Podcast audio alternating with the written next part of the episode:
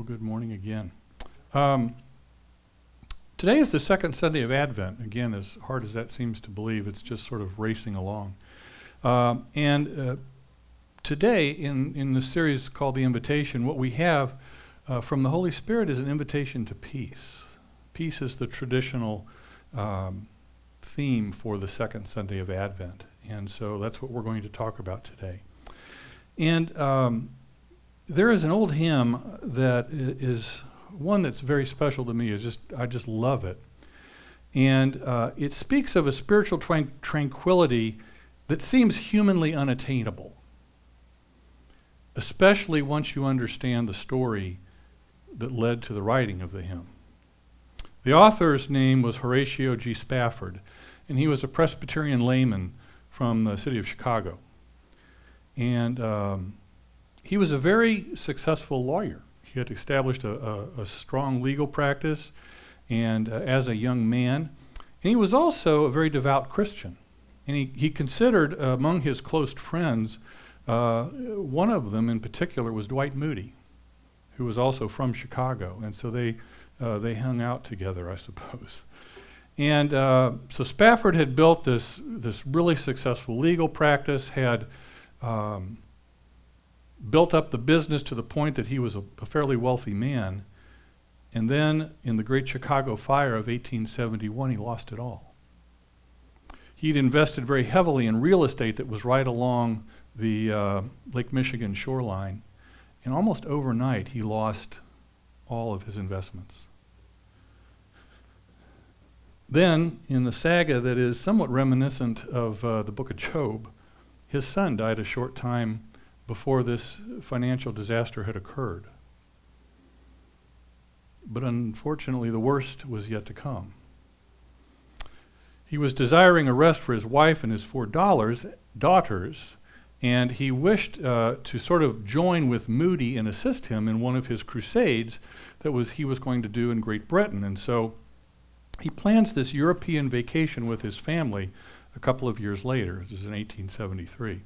And so uh, it was November, roughly about this time, and uh, he ended up having some, ver- some very last-minute business developments that came up.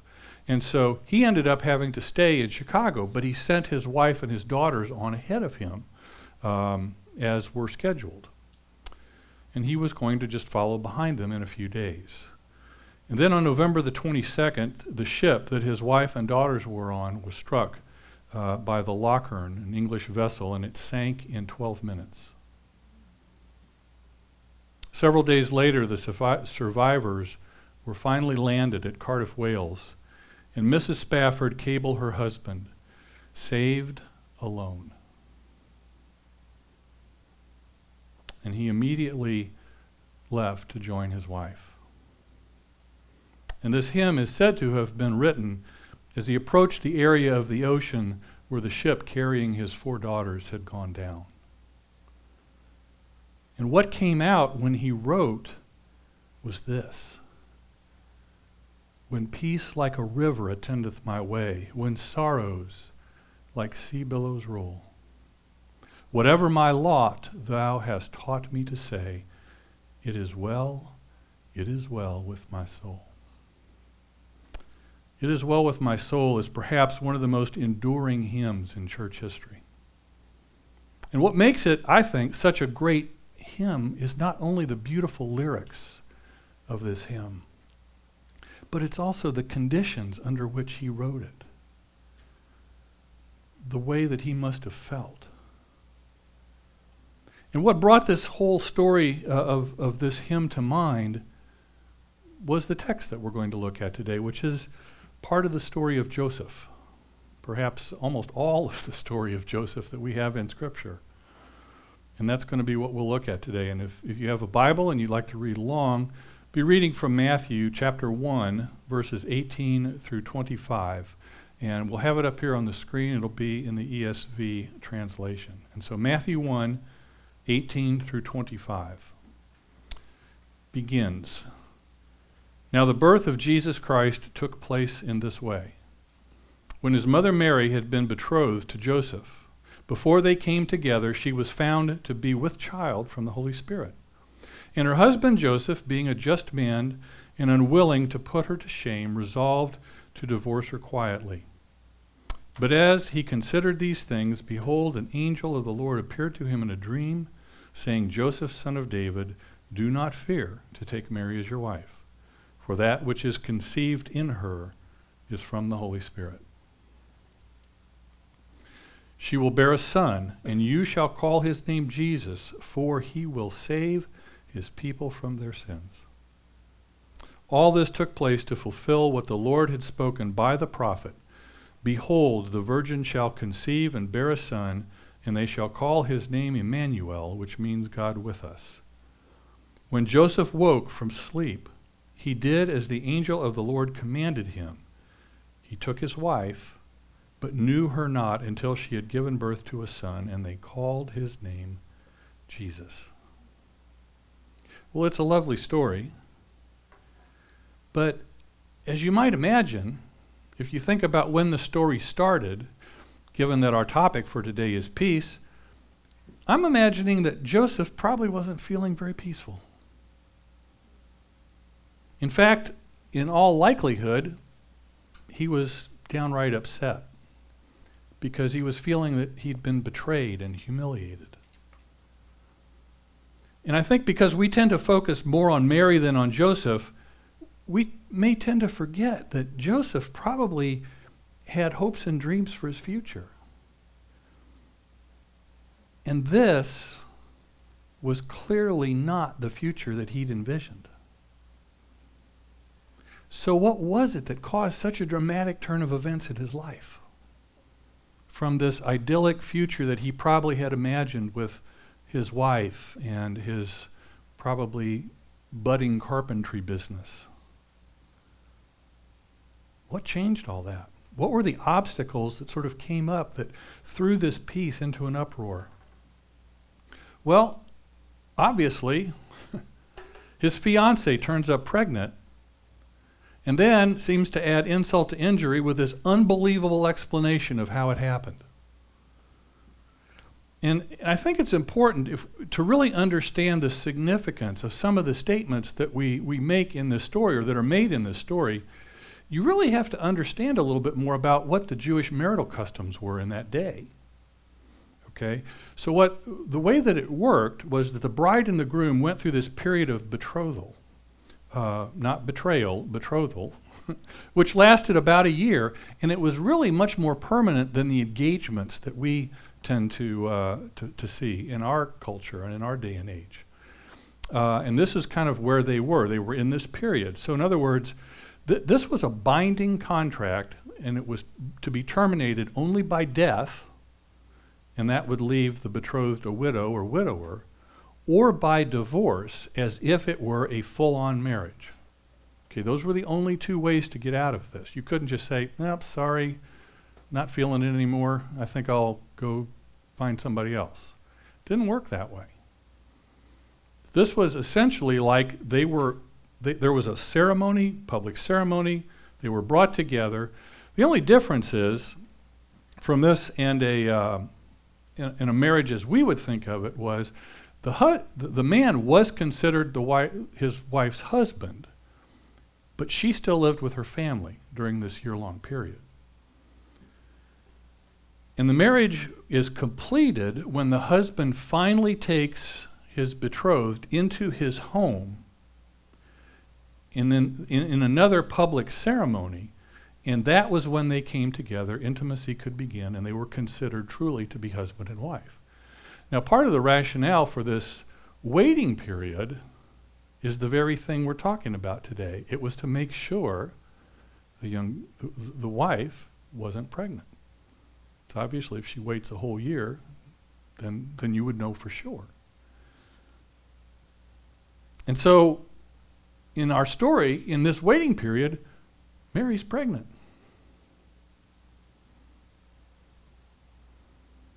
And it's sort of interesting because it, I think the text says that she was found to be pregnant. And so I'm thinking, based on that, that logic or that wording, that it probably wasn't that immediately after this angel shows up, she goes running to Joseph and says, hey, guess what? She probably waited until it was a little more obvious that she was expecting. And so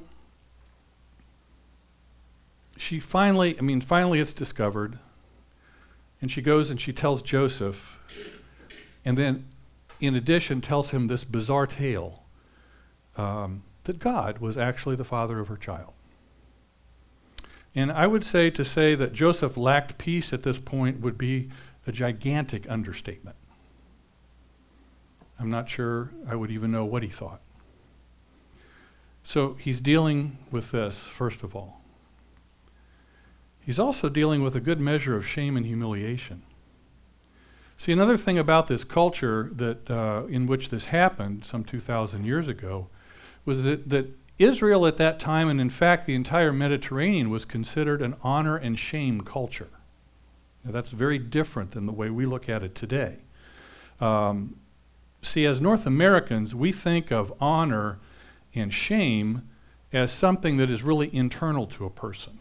It's almost like there's part of their psychological makeup, uh, whether or not they think of themselves as being honorable. It sort of relates to the person's internal moral character. Okay. Um,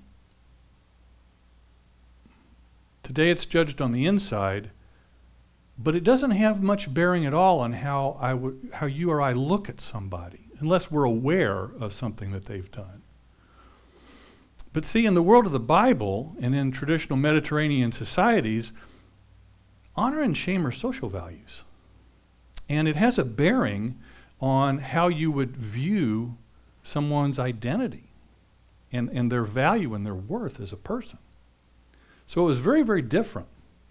And so, you know, in this case, honor is a person's claim to self-worth. Okay, so this is, you know, I'm, I'm a worthy person. And it's also other people's acknowledgement of that claim. So in other words, you agree that I'm a worthy person or that I have honor. Um, and then on the opposite hand, shame is really considered to be how much you're concerned about your reputation. And so if you have no concern at all about your reputation, you're considered shameless because you have you don't factor that in at all. And so if someone is unable to kind of maintain that honor that they have, and or your peers don't acknowledge it, uh, then you are shamed or dishonored or disgraced. And just as kind of an aside, Um, honor could come in two ways. It could be ascribed to a person, or the person earns it on their own. And this idea of ascribing honor to someone is one of the reasons why we see genealogies in Scripture, because your family kind of transferred honor down unto you, okay? And so that's why in in both um, I guess Matthew and Luke's gospel, we see genealogies being right up front. And there's a very, very specific reason for that. In Matthew, we get Jesus' pedigree as being both right in terms of his Jewishness, okay, so he came down from Abraham, right? And he had a right to be king because he was descended from David, all right? So that's the that's Matthew's take on it. Luke is looking at, at it a little bit differently. Luke traces Jesus' lineage from Adam all the way back to God. Why? Well, because that sets up Jesus' right to be called the Son of God. So that's sort of that idea. That's one of the reasons why you'll see these genealogies in Scripture, was because of that. Now, if you were born into this first century Jewish or uh, Jewish world, whether you were a Gentile or a Jew, you were trained from childhood to seek honor and avoid disgrace, right? That was ingrained in you. And um, and so anybody of that culture was going to be very sensitive to what the public thought of them, probably overly so. And clearly having a child out of wedlock in that day was considered shameful behavior. And undoubtedly, Joseph would have encountered people who would have ascribed this shame to him. After all, he had chosen this woman to marry.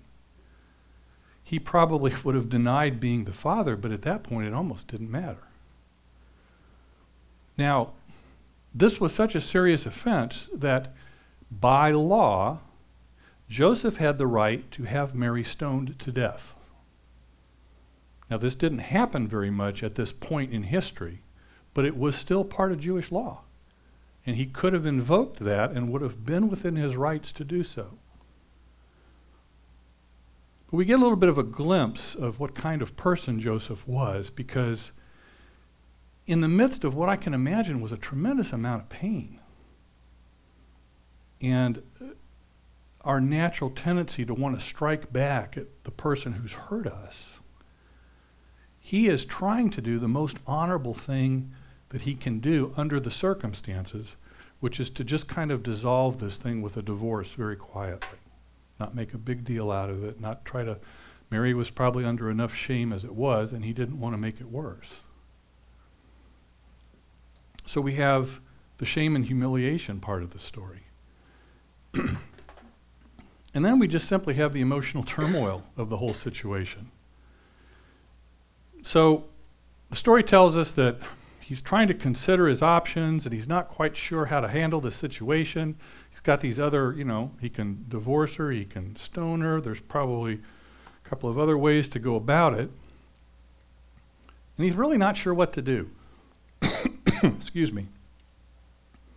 But given that Joseph was just as human as you and I, he did something that you and I uh, probably have done many, many times. He said, well, I'll sleep on it. I'll go to bed, see how I feel in the morning, and maybe I'll have an answer then.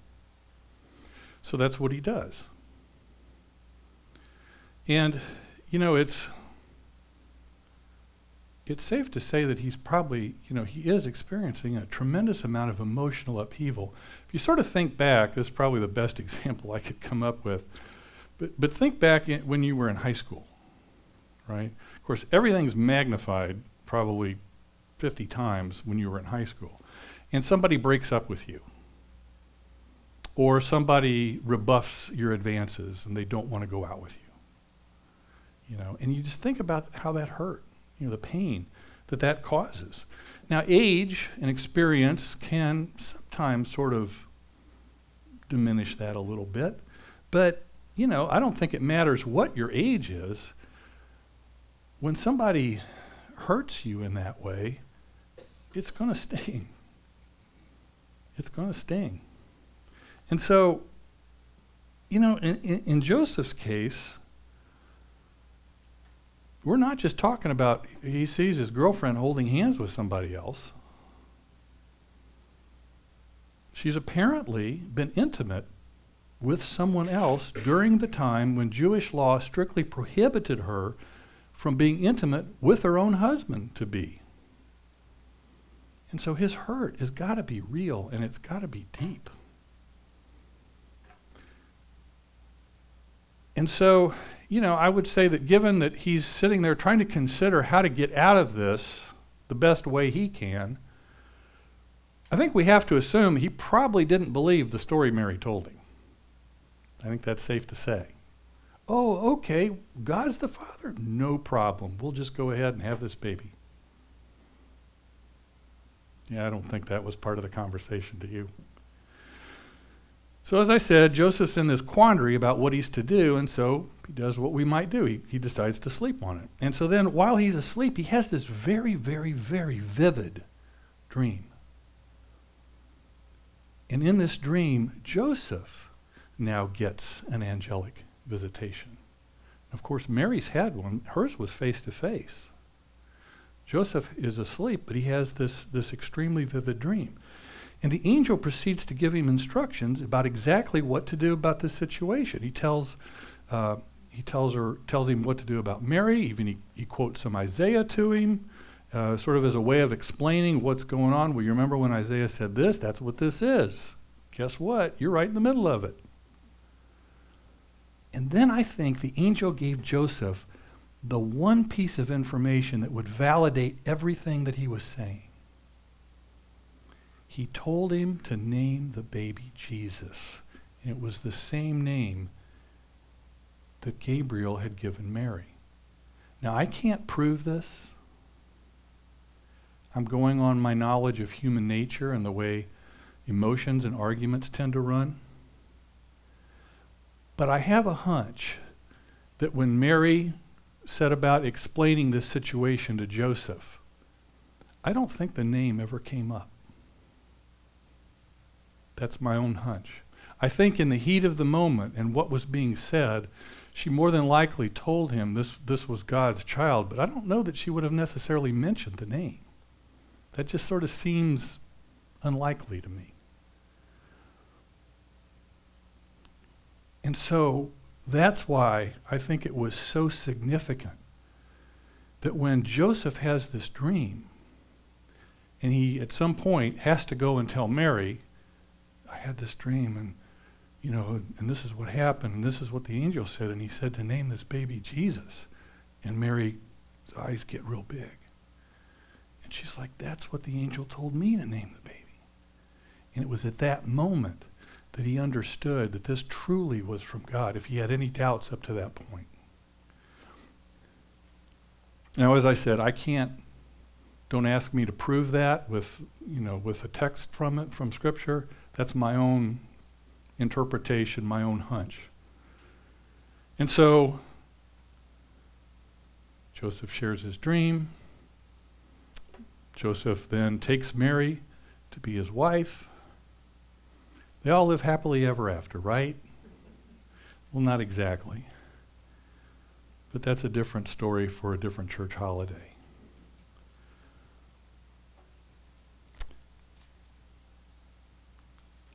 Here's what I think happened, and here's what I think the Father wants us to see in this story. Joseph was invited by the angel to peace. What was the source of Joseph's distress? Was it Satan? The story doesn't tell us that. Was it Mary? Probably the most innocent of all. Was it simply some random event that occurred? No. Was it God? Was God the source of Joseph's distress? Yep. That's what the story tells us. It absolutely was God. God had this plan. And he'd revealed the plan to Mary. Joseph, however, is completely unaware of God's plan at this point. But once Joseph understands how this plan involves him, he's able to be at peace. So what you end up with this, end up with is this. The source of Joseph's distress was the same as the source of his peace.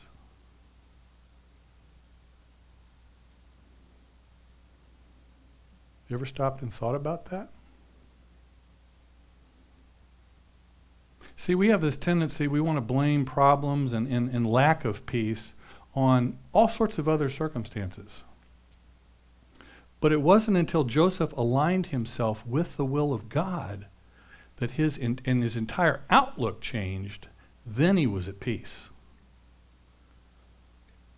The thing is, the Holy Spirit is inviting you to be at peace as well.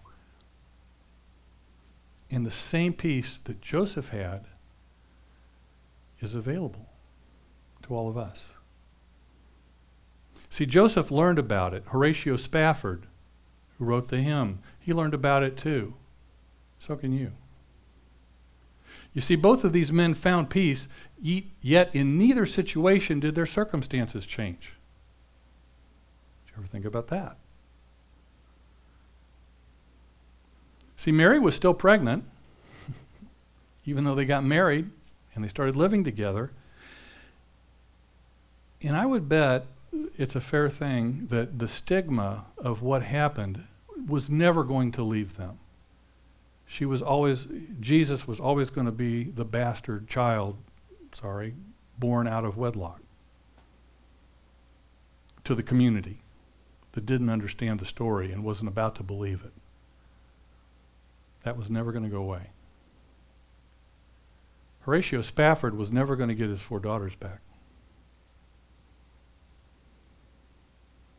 In neither case did their circumstances change. And I think the key to this kind of peace, we've already seen it actually. I, it was up on the screen a little while ago. I'm going to put it up there again here in a minute. But the key is in that first line, first verse, or first stanza of Horatio Spafford's hymn. Look what it says. When peace like a river attendeth my way. What's he saying there? He's saying there are times when life is very good and, and things are peaceful and there are no problems. I, his second line says, when sorrows like sea billows roll. He's saying there's also going to be times when that peace is disrupted, when there is tremendous sorrow or hurt or pain or whatever may come into your life. And then the third line, whatever my lot, whether it's the peace of the first line or the sorrows like sea billows in the second line, whatever my lot, thou hast taught me to say. Did you catch that? Thou hast taught me to say, it is well. It is well with my soul. And what he's saying here is that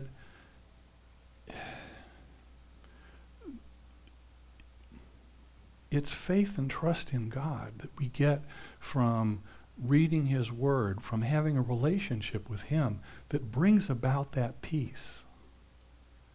That's where the peace is found, and it has to be learned. It's not natural, in other words. It isn't something that we just, oh, okay.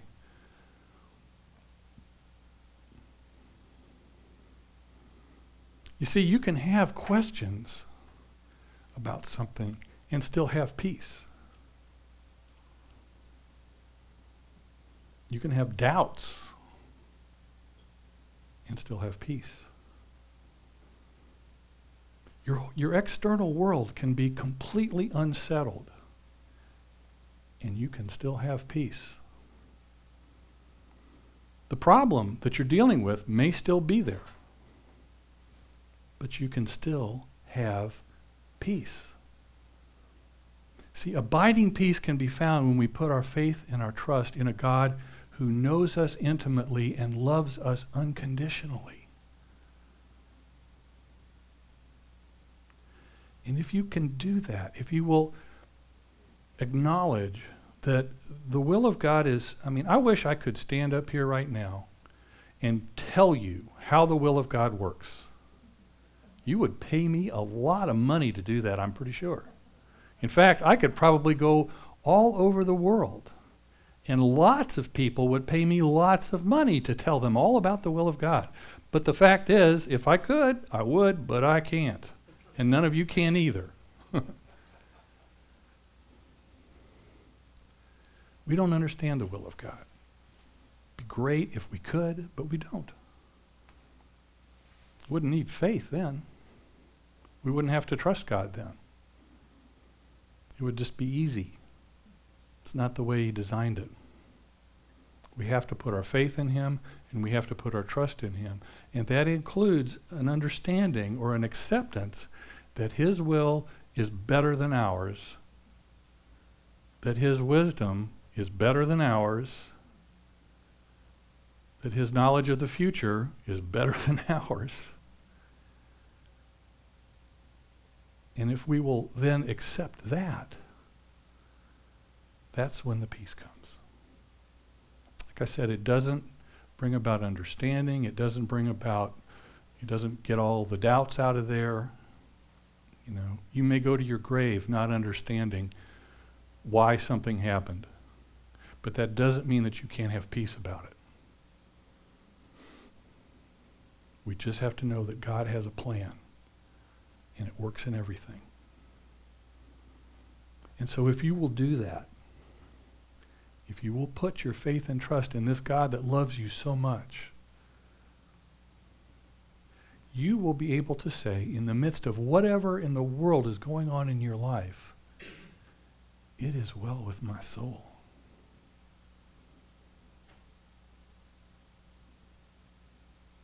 I can't, again, I can't say this with any kind of certainty, but doesn't that sound an awful lot like a peace that passes understanding that Jesus talked about? Doesn't make sense. It's a peace that doesn't make sense, but it's ours if we will only accept it, if we will put that faith and trust in this God of love. What I want to do today um, for ministry time is uh, it's pretty much, if you just are in need of peace, I would like to invite you to come up front here and, and get some prayer. And I know um, holidays can be a tough, a tough go for a lot of people. Um, no matter when you may have lost someone that you love, the holidays are always difficult in that regard. Um, just because they're they're not around and, and they're not there to share in this thing that is such a family-oriented time. Uh, and so that, that hurt becomes a little more palpable, maybe a little more real. And so if that is what is, you know, is causing a lack of peace for you, and it, it may be something else entirely. It may be a situation at work that has nothing to do with the holidays, um, and you just can't get settled about it. I know I, I, in the past, have certainly had those those times. Maybe it's just a family situation that has gotten ugly. That's also some. That's also a byproduct of the holidays. Sometimes you spend a little more time around people that uh, you're good with for about four hours, but then much beyond that, it starts to starts to degrade a little bit. And you get that old saying about relatives and fish. So, whatever it may be, I just want to invite you to uh, to come and get prayer. You could come up front. We have folks stationed in the back that would love to pray with you as well. If you were here for worship, you experienced how real God is. And so if that's if you need that touch, don't leave here without getting prayer for it. Let God continue to touch you even as we move into this part of it. That's what we that's why we have this this last third part to our service. It's so that if you need a miracle, you've got a place to go to get one. And so if you need a miracle today, then you see one of these people. Now the miracle part is in God's hands. I'm not making any guarantees. But the fact is, if you don't ask for it and then you don't pray for it, you'll never get it. And we're standing here with you believing that whatever it is that you desire, if it's in God's will, then it can happen. So let's pray and then we'll move on. So Father God, I just give you thanks. Thanks for your peace.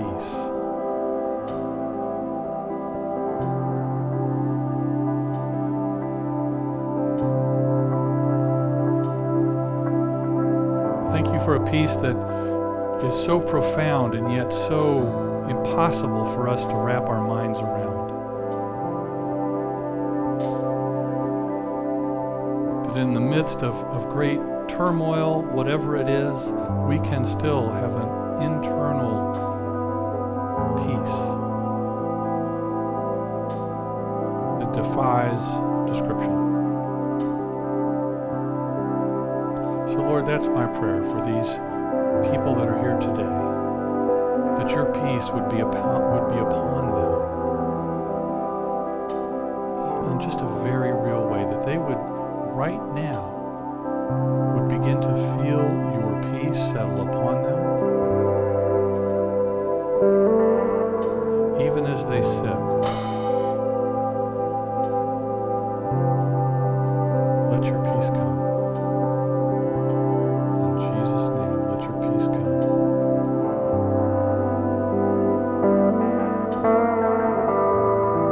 So, Father, bless each and every one of these, your people, as they leave this place today, whenever that may be. Touch them, Lord, that they might take the peace that they've received here and then take it out to whoever it is that they might come in contact with during this next week. And as we understand the way the kingdom works, if they want their peace to increase, they'll give away what they have. And you'll give them more. So we just bless that now in Jesus' name, that each person would be able to provide peace for somebody else in this week ahead.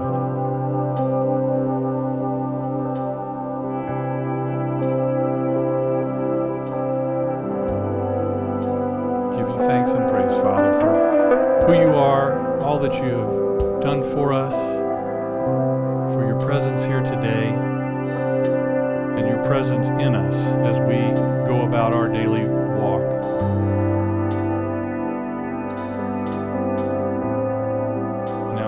Blessing upon each one of these, your people. In the name of the Father, and the Son, and the Holy Spirit. Amen. Amen. Bless you all.